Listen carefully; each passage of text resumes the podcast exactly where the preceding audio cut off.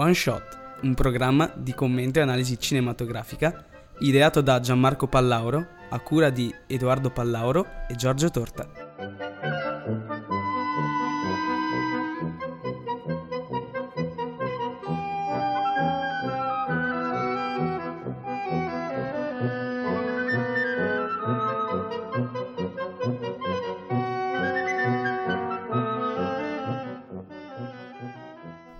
Tutti ragazzi, bentornati nella quarta, la dico, quarta stagione di One Shot. Mamma mia, raga! Ma quanto siamo forti! Il primo film di questa bellissima quarta stagione. Nonna, così. Cioè, attacchi il pubblico così, salutiamoli un po'. Cioè, No, ciao ragazzi. No, Cioè, do- voi non salutate mai sotto i video. Ma sì, ma sotto i video non facciamo video. video.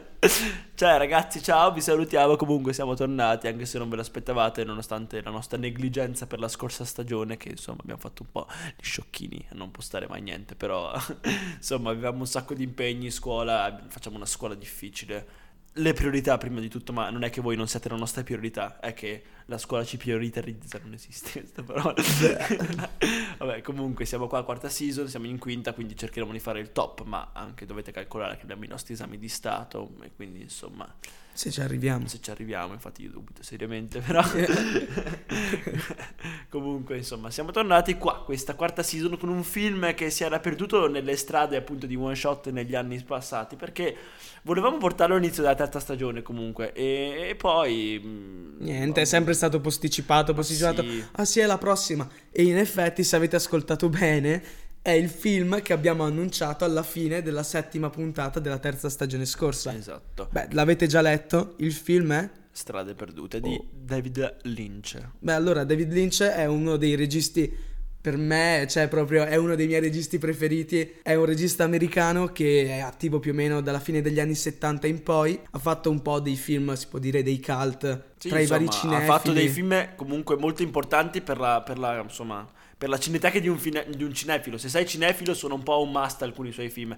Mm, Mulholland Drive, e appunto Eraserhead, e The Elephant Man, sono dei film veramente che hanno segnato la storia del cinema. Anche Velluto Blu. Sì, sì, sì. Però oggi noi appunto vogliamo concentrarci su, secondo me, uno dei suoi film migliori che in realtà vedo anche in giro su internet non è poi considerato uno dei suoi migliori. No, più che altro vedo anche molta gente, io per- l'ho, paragonato molto a Mulholland Drive perché ci assomiglia come insomma tecnica, poi vi spiegheremo comunque, a- si vede l'impronta di Lynch.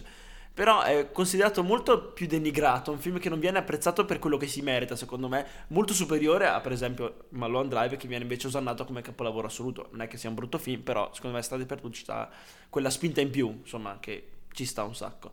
Comunque ora ragazzi, clip del film, solita roba, ci becchiamo dopo.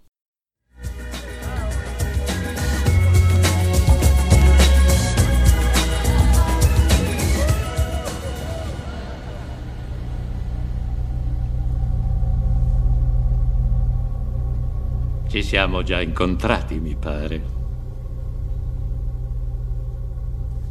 Non mi sembra. E dove ci saremmo visti? A casa tua l'hai dimenticato. No, no, è impossibile. Ne è sicuro? Altro che... A essere più precisi, sono lì in questo istante.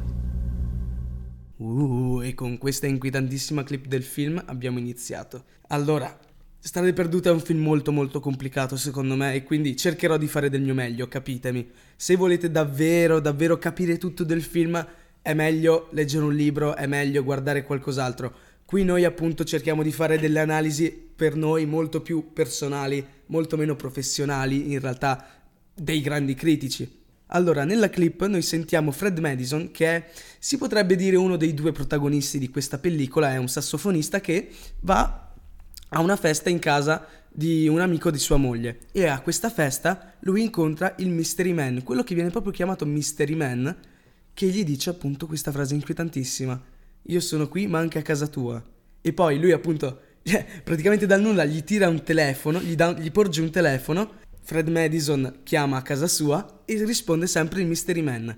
Allora, la scena è molto molto particolare, però secondo me racchiude un po' tutta quest'aura inquietante, quest'area, quest'aura surreale di questa grandissima pellicola di David Lynch e cercheremo poi nel terzo segmento di approfondire, di analizzare meglio il perché di questa scena e anche in realtà di tantissime altre scene. Partiamo ora con la parte tosta della puntata, che è la trama. Già la terza volta che la sto provando a fare, quindi ve lo dico.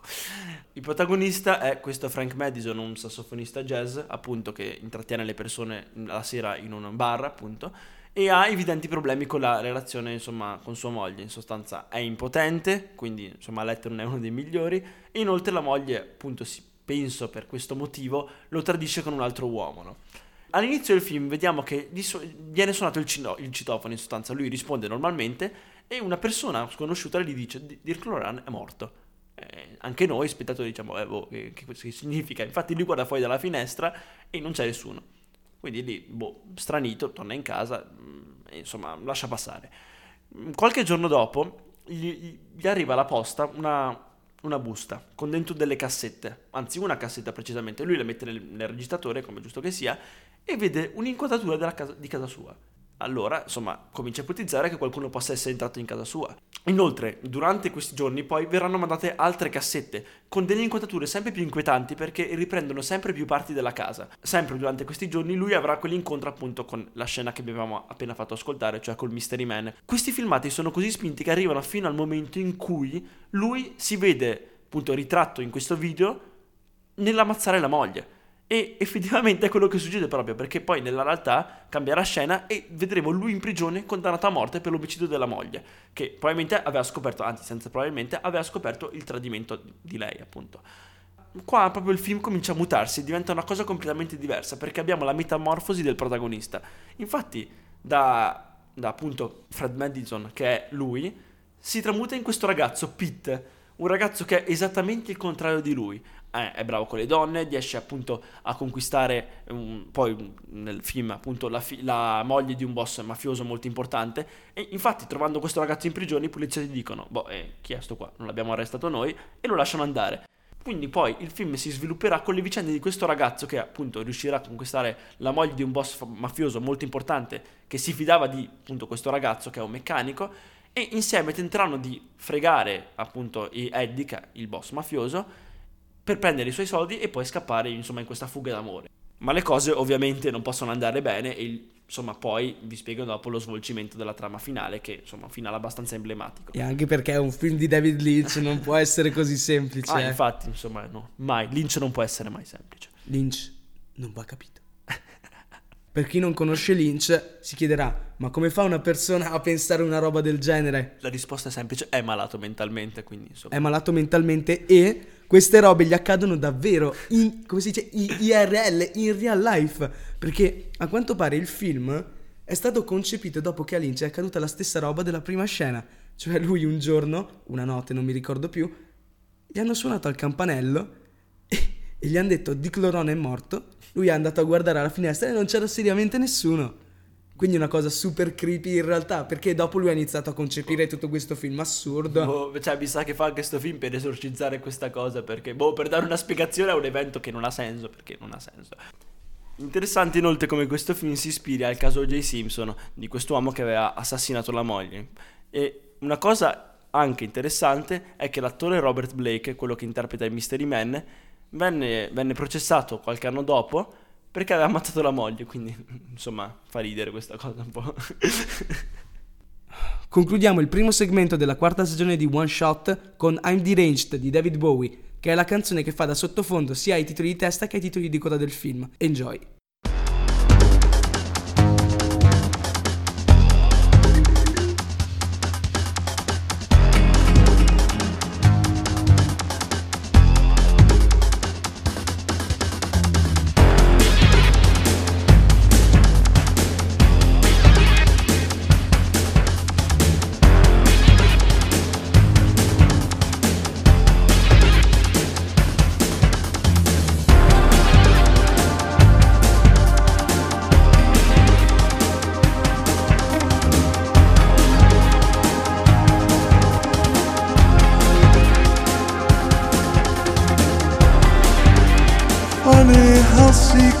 Travel. I start to believe if I was to lead. In sky, the man shaves his hands held high. A cruise beyond, cruise me, babe. A blonde beyond, beyond, beyond.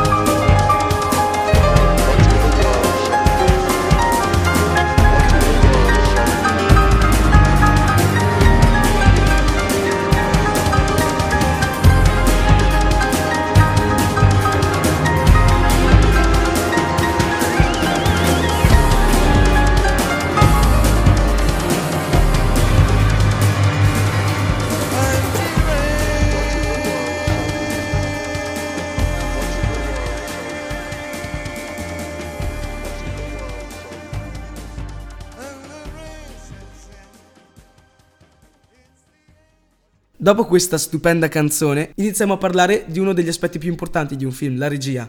Nonostante sia un film estremamente surreale, inquietante e grottesco, la forma del film, la regia adottata da Lynch, è molto classica, è proprio americana. In effetti lui, in tantissime sue pellicole, si ispira ai classici americani, come ad esempio Billy Wilder è uno dei suoi registi preferiti, lo dice sempre, che appunto Lynch non è che utilizza il piano sequenza a caso, lo utilizza in pochissime occasioni, ma lo utilizza perfettamente.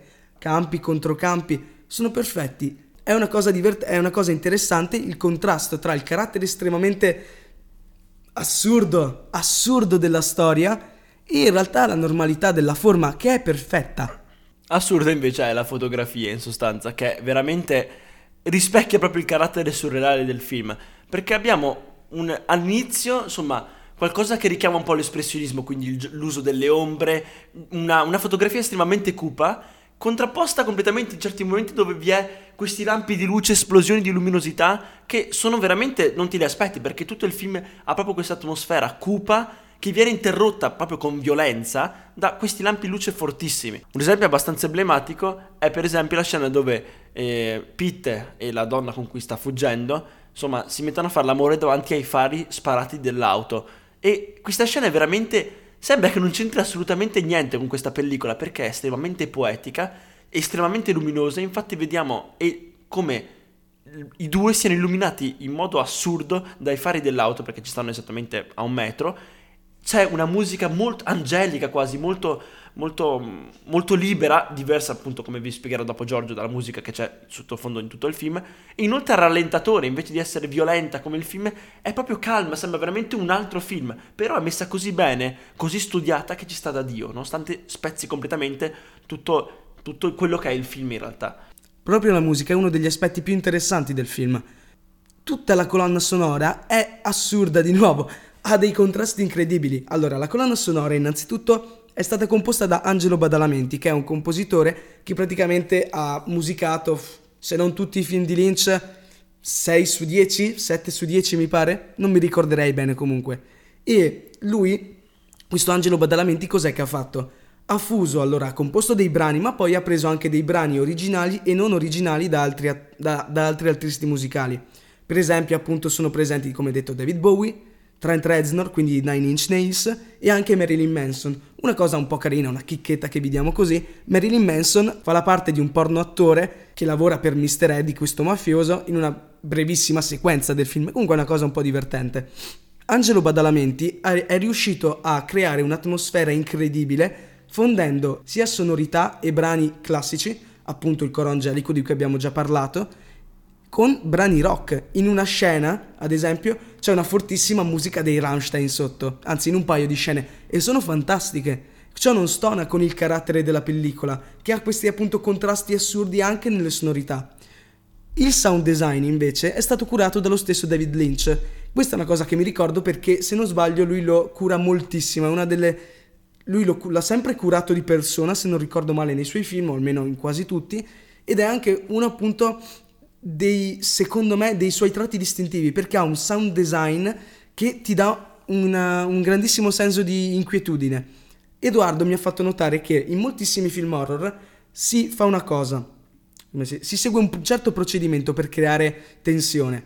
Durante tutto il film tu um, metti un rumore di sottofondo che è quasi impercettibile, però lo lasci lì. Nelle scene in cui tu vuoi, tu regista, vuoi che ci sia tensione, lo togli. E questa è una cosa che esiste, che c'è anche in Strade Perdute. In moltissime scene abbiamo notato che c'è questo esempio ronzio di sottofondo che non è diegetico, non si capisce da dove venga, ed è però è sempre lì, sempre lì, sempre lì, e già, già questo ronzio è inquietante di suo, e poi togliendolo si va a perdere. Sensa- la sensazione è amplificata ancora di più.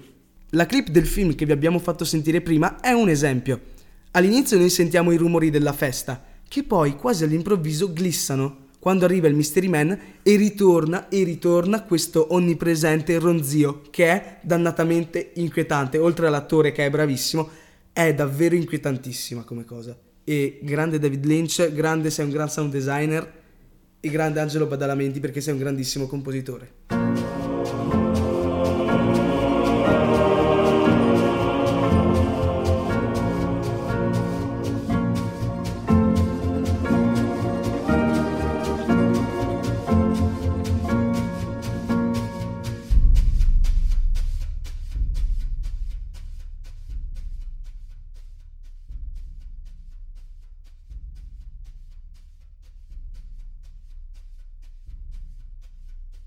Siamo giunti all'ultimo segmento, ragazzi, quello della filosofia. Parti più difficile a me, Giorgio è cattivo, anche se è basso, XD. Il segmento filosofia, e qua di filosofia ce n'è tanta, perché comunque abbiamo cercato sul web un po' di spiegazioni di questa, insomma, questa odissea di complicazione che è questo film, e abbiamo trovato questa versione, po' la versione freudiana, l'abbiamo così nominata, che è quella che ci ha convinto di più, che si basa appunto sulle teorie del filosofo Freud. Premessa comunque, quando noi lo vediamo in carcere, lui è condannato a morte, lo capiremo, lo si capisce appunto alla fine del film, si capisce che è condannato alla sedia elettrica lui, quindi è destinato a morire. E quindi abbiamo pensato che lui volesse proprio, anzi senza volesse, si, si sia creato un mondo appunto parallelo che è la storia principale in sostanza, dove lui si rifugia. Infatti, proprio basandosi sulle teorie di Freud, i tre, i tre protagonisti di questo episodio fittizio che lui si immagina, ovvero la storia che coinvolge Pete, Eddie e appunto la fuga con questa bella ragazza, sarebbero secondo noi, e secondo appunto l'articolo che abbiamo trovato, l'io, il superiore e l'ess. Ma chi sono queste entità in sostanza? Qua bisogna appunto basarsi e appunto chiamare in causa il nostro caro amico Freud, un filosofo molto importante, che appunto ha detto, ha affermato che l'uomo in realtà è formato da queste tre entità. Abbiamo la prima, che forse è la più debole di tutte, perché è l'io, che è quello che tu vorresti essere, quello che tu ambisci ad essere. Non so, per esempio, eh, il Giorgio ambisce ad essere alto e quello so io perché è basso. Tu ambisci a essere non down. esatto, beh, comunque, vabbè. L'io, mm, cazzate aperte, è quello che l'uomo vorrebbe essere, quindi la mia aspirazione finale. E poi abbiamo le due entità principali, che sono due entità che eh, sono praticamente i, i governatori della nostra mente e quelli che ci impongono le regole, uno, e quello che ce le toglie, l'altro. Il superiore è quello che detiene l'etica, detiene la capacità, le facoltà mentali di pensare e di capire cosa sia giusto, cosa sia sbagliato, cosa è meglio fare, cosa è meglio non fare. E eh, in sostanza la parte razionale dell'uomo. La parte irrazionale invece è interpretata dal l'ess. Cosa è? La parte appunto irrazionale, la violenza, l'ispunto- l'istinto animale, quello che, insomma, le azioni che fai senza pensare, l'impulsività in sostanza. Pete praticamente sarebbe il suo io, la proiezione di quello che lui vorrebbe essere, è bravo con le donne, non è impotente e ha successo sul suo lavoro, quindi è esattamente il suo contrario. Abbiamo poi il super io, chi è il super io in, in questa storia? È Eddie. Eddie è il mafioso che cerca di tenerlo lontano dai guai, infatti comunque più volte gli ripete guarda che non devi insomma cercare di provarci con la mia donna, lo avvisa, lo protegge, lo, porta, se lo prendi in amicizia, quindi è proprio la, la razionalità e quello che vuole proteggerti, il super io nell'uomo, nell'essere umano, non, è- non vuole farti mettere in casini, insomma, ti fa ragionare, guarda che forse è meglio che non rubi in quel negozio, guarda che è meglio che non, non fai un omicidio, perché sennò vai in prigione. E Eddie, insomma, fa insomma, la parte del tutor di questo Pete. E poi infine arriviamo all'S, che è esattamente il contrario del superio, cioè la parte, come vi ho già spiegato, animale. E chi potrebbe interpretarlo se non meglio del Mystery Man, l'uomo del mistero che po- porta scompiglio in tutte le vite di tutti, soprattutto appunto in quella di Pete. Si è ipotizzato molto che il Mystery Man fosse l'Es anche perché, ripensando alla scena del- della clip, alla scena della festa, Freud usò una metafora molto simile a quella che viene usata dal Mystery Man per appunto definire l'Es. Lui invece, Freud invece parlò di distanze invece che di casa tua, casa mia. Però ciò ci aiuta in realtà, ci aiuta moltissimo a capire che il film forse una interpretazione ce la può avere, no? Inoltre eh, si è pensato appunto che mm, Mystery Man fosse l'S perché è quello che vede il mondo in modo oggettivo. Lui è sempre con la telecamera in mano, riprende qualunque cosa e si pensa anche che sia proprio quello che fa le riprese in casa di, Frank, di, di Freddy. Frank, no, dico. Fred Madison. Ok. Quindi appunto in casa di Fred Madison si pensa che sia proprio lui che fa queste riprese e che presagisce appunto il futuro di Fred con appunto il video dell'omicidio della moglie. Un'altra scena che secondo noi è molto interessante da analizzare sotto questa ottica è la scena, una delle ultime, in cui Les, praticamente il Mystery Man, uccide Mr. Eddie. Questa è una delle ultime scene del film e dopo praticamente Fred, che ha assistito all'omicidio, andrà a casa sua e dirà proprio di Cloron è morto al citofono, sapendo bene che sopra, aspetta, c'è proprio se stesso e dopo praticamente il film finirà in modo eclatante, finirà con un bellissimo inseguimento della polizia in macchine in questo deserto fantastico. Volevamo, volevamo concentrarci sul fatto che Mystery Man uccidesse Dick Loron. Questo è in realtà una vittoria dell'esse sul superio, dell'irrazionale sulla razionalità più, del- sulla razionalità più pura. E che cos'è se non l'omicidio? Una cosa totalmente irrazionale, se ci pensate, no? La distruzione di ogni codice etico in- a favore della violenza, dell'istinto e, appunto, come abbiamo già detto, Les dopo manderà queste videocassette all'io, che sarebbe Fred, per dirgli guarda che so che tu non te ne accorgi, ma hai ucciso tua moglie e io lo so benissimo che hai ucciso tua moglie. Anche perché questa è un'interpretazione su cui né io né Edoardo siamo troppo d'accordo.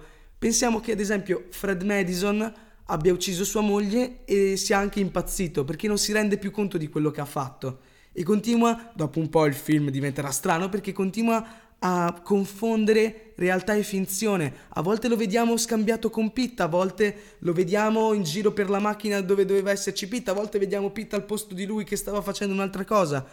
E beh, questo secondo me giustifica tantissime delle cose, degli elementi surreali, grotteschi di questo film, il fatto che Fred stia impazzendo, che la sua personalità sia frammentata tra lui e Pete. Sì, infatti è quello proprio la cosa che confonde lo spettatore, non è la trama in sé che è complicata sì, ma è proprio il discorso di non capire cosa sia vero e cosa sia falso, come ha detto Giorgio appunto, perché, ripeto, spesso e volentieri i due mondi si fondono e tu dici ma allora cos'è reale, sta, questa situazione è vera, questa situazione è falsa, basta vedere alla fine come il protagonista del suo sogno vada a riferire a lui che è morta una persona, cioè è una cosa assurda se ci pensate, sembrano quei disegni che fanno impossibile il triangolo impossibile con i lati tutti strani.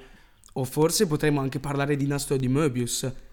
In realtà questo film è stato migliaia di volte associato a questa figura, il nastro di Möbius. Questo è un nastro che appunto, se tu continui, beh, lo conoscete tutti, non voglio spiegarvelo.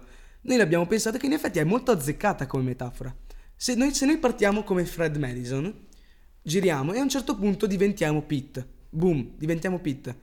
Mentre percorriamo Pete, mentre percorriamo il percorso di Pete, quindi la, sua, la storia noir, lui che deve, lui che seduce la donna, in realtà siamo dall'altra parte di dove prima c'era Fred, perché è proprio tutto il contrario. Appunto, come ha già detto, ha Edoardo, donna, no, sempre, tanta, un sacco di donne, ci fanno un sacco di battute Sì, nel che film. confonde anche perché in realtà sua moglie, la moglie nella sua vita reale, è la ragazza con cui Pete scappa e sono la stessa attrice. Quindi questo aiuta, non è voluto a caso, sicuramente è una cosa per aiutare a confondere e proiettare la vita reale nel sogno e il sogno nella vita reale. Quindi insomma, questo è il bello di questo film. Non è come quando Adam Sandler si mette a fare quelle robacce assurde di lui che fa sia donna che uomo. Jake e Jill, Ja- Jack e Jill o qualcosa del genere. Benissimo. so. Dopo aver lasciato questa bellissima perla del trash, ci ricolleghiamo continuamente a questo discorso parlando della definizione di sogno che ha dato Freud. Secondo Freud, una delle funzioni del sogno era quella di realizzare un desiderio che forse appunto nella vita reale era impossibile. Lui fece un esempio nell'interpretazione dei sogni di un bambino a cui viene detto "Oh, guarda domani andiamo su in montagna e il giorno dopo i genitori non mantengono la promessa e la stessa notte il bambino per la delusione anche si mette a sognare di scalare una montagna.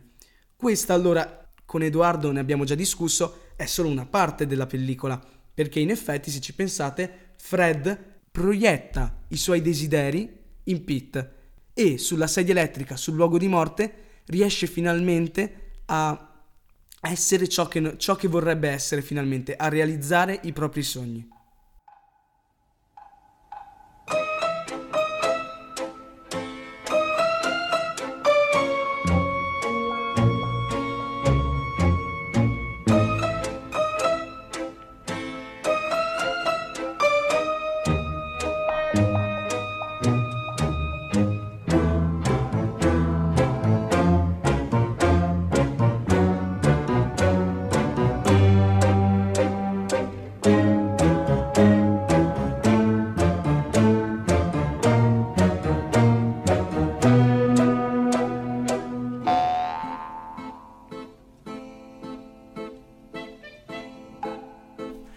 Giunti alla fine, quindi ragazzi, madonna che fatica sto film, però madonna, che filmone. Raga, che filmone. Lynch, ah, io ve lo dico sempre, Lynch non va capito.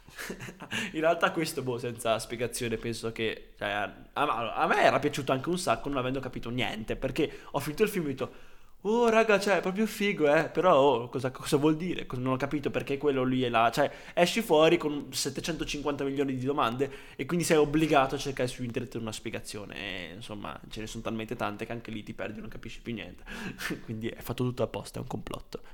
Beh sì, anche per me, oh raga, è un capolavoro, secondo me è il miglior film di Lynch dopo Cuore selvaggio. Più che altro a me davvero impressiona sempre come Lynch possa creare dei mondi alternativi al nostro in cui che hanno appunto altre leggi, altre psicologie, altre regole e sia sempre appunto molto emozionante il tutto che riesca a farti pensare, riesca a farti ragionare su determinati aspetti della realtà in un modo tutto suo perché Lynch ha uno stile davvero riconoscibile davvero incredibile, unico, unico nel suo genere ed è davvero uno dei migliori registi americani mai esistiti. È proprio il l'essere complicato, però l'essere complicato che piace, perché tu vedi che non hai magari esci alla fine di un film che non hai capito quasi niente magari, però comunque sei soddisfatto e vedi qu- quanta l'abilità stilistica questo regia- regista ha di usare la regia in modo pulito, semplice pe- e usare delle musiche differenti, delle inquadrature differenti, delle scenografie differenti in modo magistrale che, che nessun altro regista secondo me riuscirebbe a fare così bene. Quindi noi ci salutiamo, ma prima, ragazzi, prossima settimana ci troviamo con un film del nuovo cinema greco di Yorgos Lantimos, Kinodontas o Dogtooth. esattamente, ovvero Canino. Film molto bello, scoprirete la prossima puntata. Io sono Edoardo. Io sono Giorgio e arrivederci.